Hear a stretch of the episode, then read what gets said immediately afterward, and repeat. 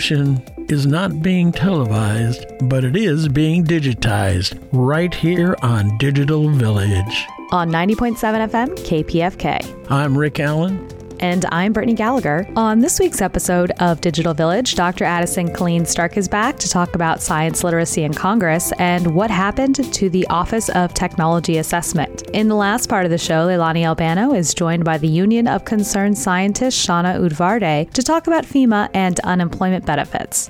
But first, COVID 19's impacts have been far reaching, especially for government. I'm joined by the Los Angeles Department of Transportation's Colin Sweeney and CityGrows' CEO and co founder Catherine Geanuracos to talk about how CityGrows' technology has helped LADOT and other governments adapt quickly during COVID times. Colin, how has COVID 19 impacted LADOT? In many ways, we had to respond and change our operations a lot. A good example of how we had to shift gears was with our traffic officers. Rather than managing clogged intersections at rush hour, they shifted to staffing food pickup zones and COVID testing sites. We also had to find new ways to use our streets for folks who weren't able to really travel around and congregate in areas where we're used to congregating in Los Angeles, such as the beach and parks, which were initially closed. So we introduced a slow streets program that allowed families to recreate in their own neighborhoods. And these were targeted towards areas that did not have a lot of park space or open space immediately available to them. Additionally, we had to look at our Dash services, which were made free for all in Los Angeles, and introduce backdoor boarding so we could institute social distancing on our transit system. With regards to technology and, and what you do, what's your normal tech planning timeline, and how did COVID throw a wrench in that? Normally, when we introduce a new service or a product online, it is fully formed when we introduce it to the public. With COVID, we did not have the luxury of time when introducing a new program such as our Slow Streets or our LA Alfresco outdoor dining program. These were communities that were hurting and businesses that were suffering, and uh, there was an immediate need to get this service out there. And oftentimes, a startup is looking for what is called the minimum viable product. Government often doesn't work in the same way, but in this case, for example, LA Alfresco, we had to introduce a product to the public, and it was introduced in its simplest form of dining on sidewalks and in private parking lots. Since then, we have expanded that to a more complex model of where we are actually dining in the street with shutting down parking lanes and travel lanes. So it was a much faster implementation timeline than we would normally have done. Catherine, have you been seeing a shift in this as well with other governments you're working with? We're seeing this launch fast and iterate program perspective uh, across multiple governments right now. And Colin's right. In general, government is not one to put things up and running quickly. But during COVID, we've seen governments across the country around sidewalk dining, around COVID relief programs, be able to pivot not just their program planning, but in some cases, even their ordinances to change on a dime. And we're really proud that we have software that helps them do that because there's two reasons that government doesn't do that. One, they understandably want to be thoughtful and deliberate and consult with communities when they're planning new programs, but they often don't have technology tools that can change quickly. They are often using older tech that can't always respond in real time. And it's why we were incredibly happy to be able to work with LADOT on the Alfresco program because our whole city wants our restaurants to survive and succeed. And to be able to support that was really amazing. Colin, could you talk about how LADOT used CityGrows for its LA Alfresco program? What was complicated about Alfresco is it's not, uh, while LADOT administers the program, we are not the only department involved in the program. There is a rather complex workflow to get all of the approvals and check all the boxes and make sure that wherever these outdoor dining spaces are set up, that they're safe, that they're preserving public access in the public right of way. There was an existing city contract with CityGrows, which allowed us to move forward quickly with them and bring them on board and use their technology to set this up because they had the tools available and it really hadn't been done before. The reason we have that contract is because we price our technology to be below the limits that are required to issue an RFP So many governments are hamstrung by not being able to quickly procure technology because traditionally it's been very expensive. So we built CityGrows from the beginning to be a low cost tool for government. It's actually a different department that had started using CityGrows, although we had done some work with LADOT previously. But it was amazing because we were there as a resource for the city to use and something that really did need interdepartmental review and routing and quick turnaround. I think the other thing that we're seeing is we're providing tools that allow governments to be a little creative in how they are issuing permits in this time. So, for example, the city of Los Angeles set up the initial sidewalk dining permit so that if a restaurant owner agreed to all the program conditions, provided all the appropriate information, our system was able to run some checks to make sure that all the information had been entered correctly and that the restaurant owner had signed off on all the commitments that were required for the program. And if they did that, the department just decided that the system could issue the permit by default, which means that restaurant owners were able to obtain these simple sidewalk dining permits in less than 20 minutes, which, especially on the day that Governor Newsom closed indoor dining, as you can imagine, we had this huge surge in applications because restaurant owners wanted to stay open. They needed a way to do that. We were so proud that that was an automatically issued permit, which is really different from how most governments have operated previously. So, whether it's our partners at LADOT, we're doing similar work with West Hollywood and Santa Monica, governments across the country, they're making these same decisions to prioritize the application speed and efficiency and support for the public in this really difficult time. And a good byproduct is that it's making it easier for the folks who are managing the permits on the government side too. Our, our goal is always to make their life easier. Colin, how you think COVID and everything has, is going to permanently change how LADOT works?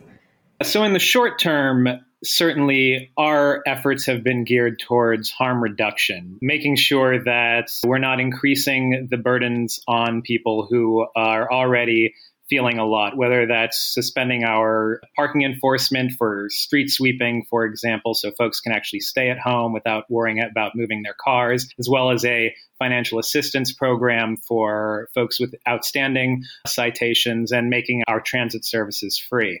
In the long term, that is an interesting question and something that we will have to tackle ultimately. As p- how people use the street transitions, we're seeing less people possibly commuting in the future. What, what are the implications of that? And what does that mean for how we use our streets? We're at pretty much the 100 year mark since when the car took monopoly of the roadway.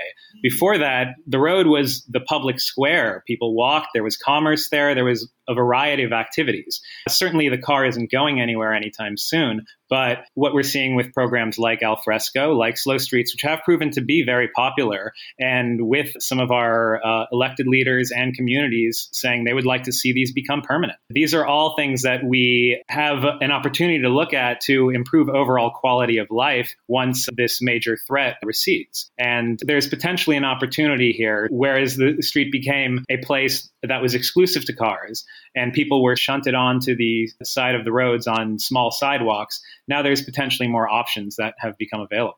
Programs like Slow Streets or LA Alfresco that change or adapt the use of the street as we commonly understand it. These are actually similar or logical extensions of programs that we've been piloting in Los Angeles for a time now, but that the onset of COVID 19 really underlined the need for. For example, we've had this program of Play Streets and People Street, where we would set up a playground in the street of an area that might not have as much park access. These were temporary programs, but ones that were embraced by communities and are examples of how we're trying to deliver a service that is being asked for, as opposed to a service that we believe is needed somewhere. These are things that are community driven, community requested, community sponsored, so that we are actually being responsive with a ground up strategy as opposed to implementing something from City Hall or elsewhere. Catherine, what do you think some of the impacts of COVID 19 are for government technology in the medium and long term?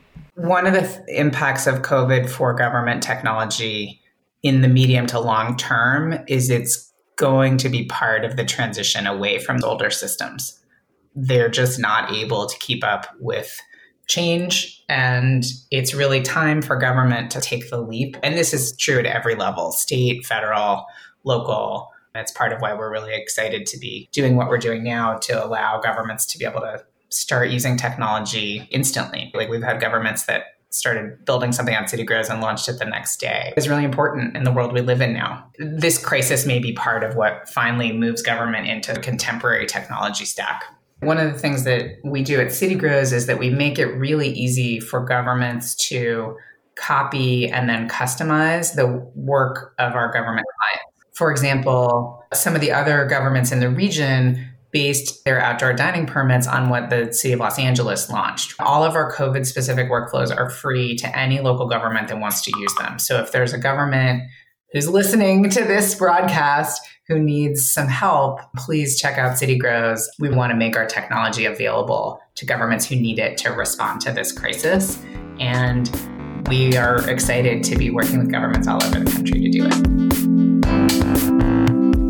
That was Colin Sweeney of LADOT and Catherine Geanuracos of CityGrows. Let's remind everyone that you're listening to Digital Village on Fearless Radio here on 90.7 FM, KPFK, Los Angeles. Digital Village has been bringing you the cyber news stories and in depth interviews you won't hear anywhere else to help you navigate the latest in digital technology, including the information needed to help you guarantee fair voting, keep the internet neutral, and protect yourself online. Please take the important step of giving a gift to help KPFK continue to bring you not only information, news, and culture, but also the sense of joy, relief, and community you've come to expect from us. You can donate right now to keep this glorious independent independent, listener sponsored radio flourishing. By going to kpfk.org forward slash pledge. Thanks, Thanks again. again.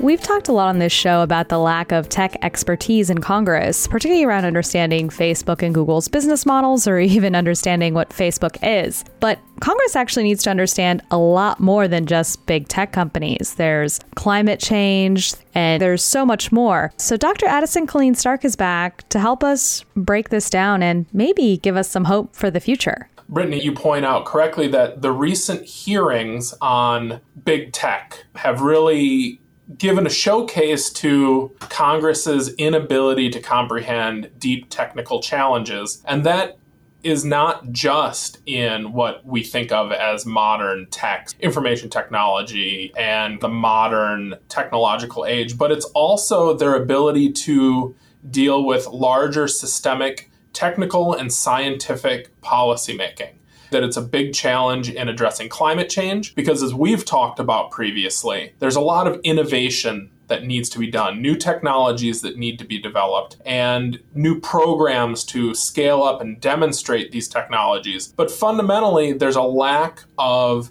technical expertise on the Hill to be able to effectively grapple with these challenges. Let me give you an example. I was up on the Hill and I was sitting with a couple of staffers who were working on writing a climate bill. And I was up there helping them walk through a better understanding of the electric grid and how power generation works. And while I was explaining this, one of them asked a question. I thought, oh, they're probably going to ask about how the transformers work. And they asked a much more fundamental but discouraging question what is voltage?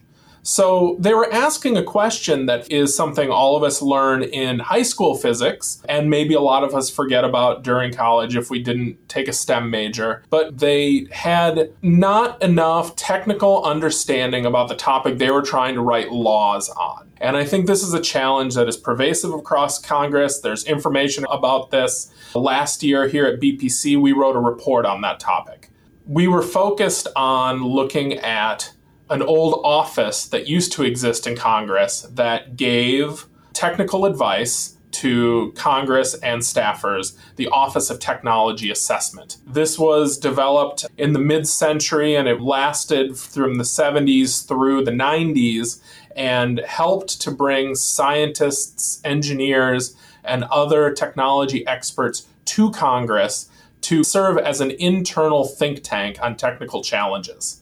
The office wrote reports on everything from genetic engineering to climate change, space and satellite communications. When the OTA existed, it had bipartisan support and was run in a bipartisan manner with a committee that oversaw it that had equal representative of Democrats and Republicans. So, Addison, what happened? Unfortunately, this office was cut in the early 90s underneath Speaker Gingrich's focus on cutting costs in government. We lost the capability to actually have reasoned technical policy debates in Congress.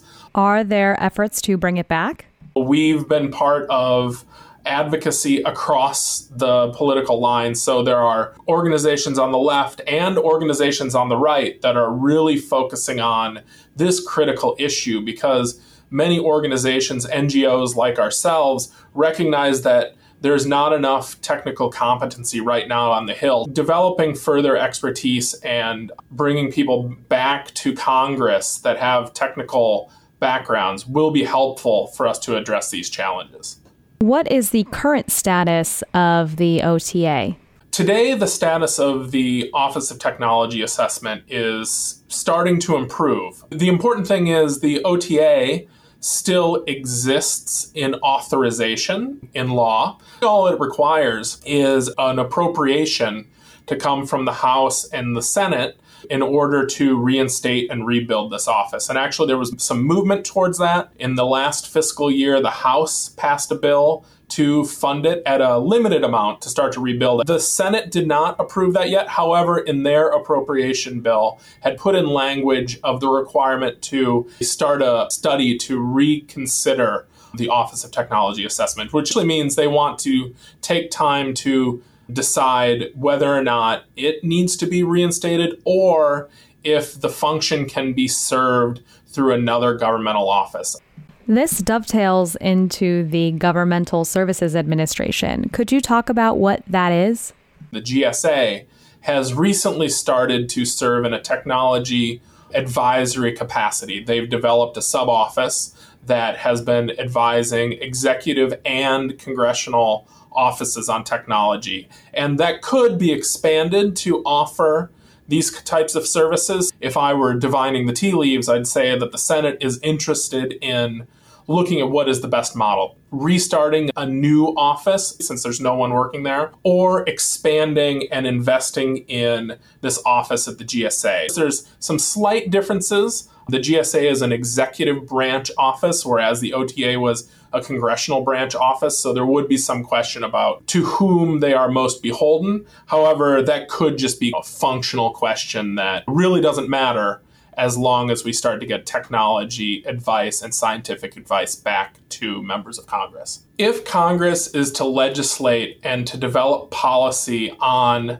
science and technology issues the way we need to, there are a lot of technical challenges and scientific challenges in front of us, from big tech to climate change to Chinese interference and hacking. These things require policy expertise and technical expertise. Reviving either the Office of Technology Assessment or expanding the GSA's role in supporting Congress in making policy on technical issues is of critical importance.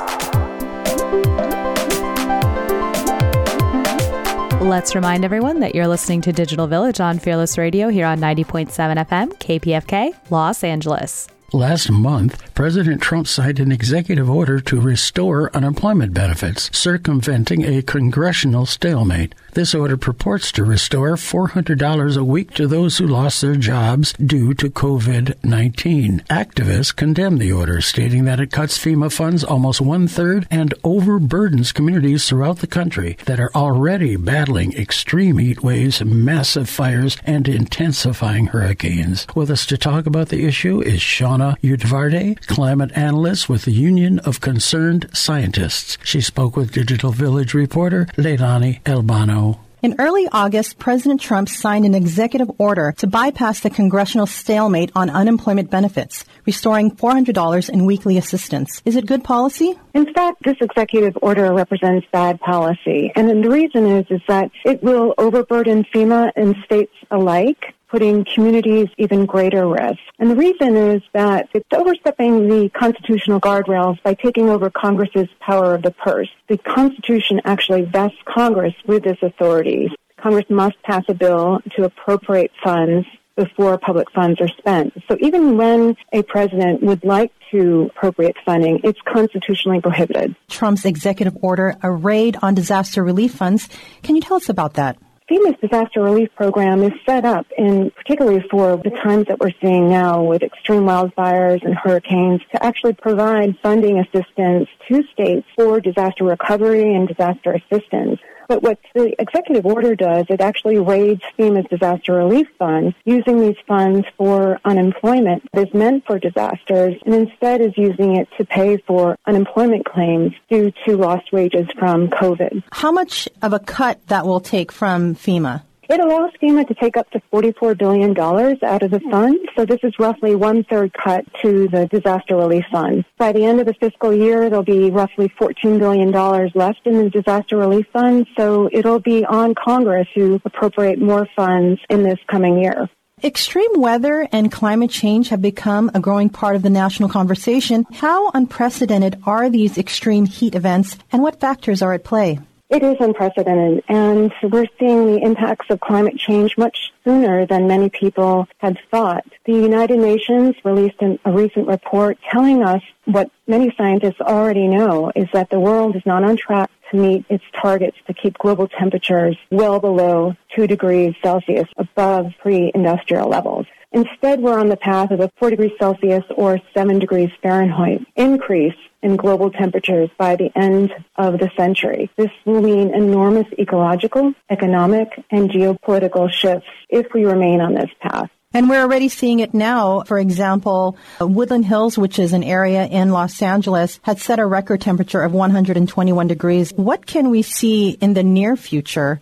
We will continue to see extreme heat and it's going to affect all places in the United States and territories. And extreme heat is measured according to the heat index, and that's a combination of temperature and humidity. So that helps create the feels like temperature. The Union of Concerned Scientists report use the heat index to help understand what we're going to see if we fail to reduce heat trapping emissions. And what we found is that we'll see a staggering expansion of dangerous heat across the United States if we do not take aggressive action. For example, by mid-century, we found that the number of days with a heat index above 105 degrees Fahrenheit, and this would be particularly dangerous for people who work outdoors or elderly, the number of days the heat index above 105 degrees Fahrenheit would quadruple by mid-century. So this means that more than 150 cities across the country would experience an average of 30 or more days per year with a heat index above 105 degrees. Fires are raging all throughout California. How does climate change play into that?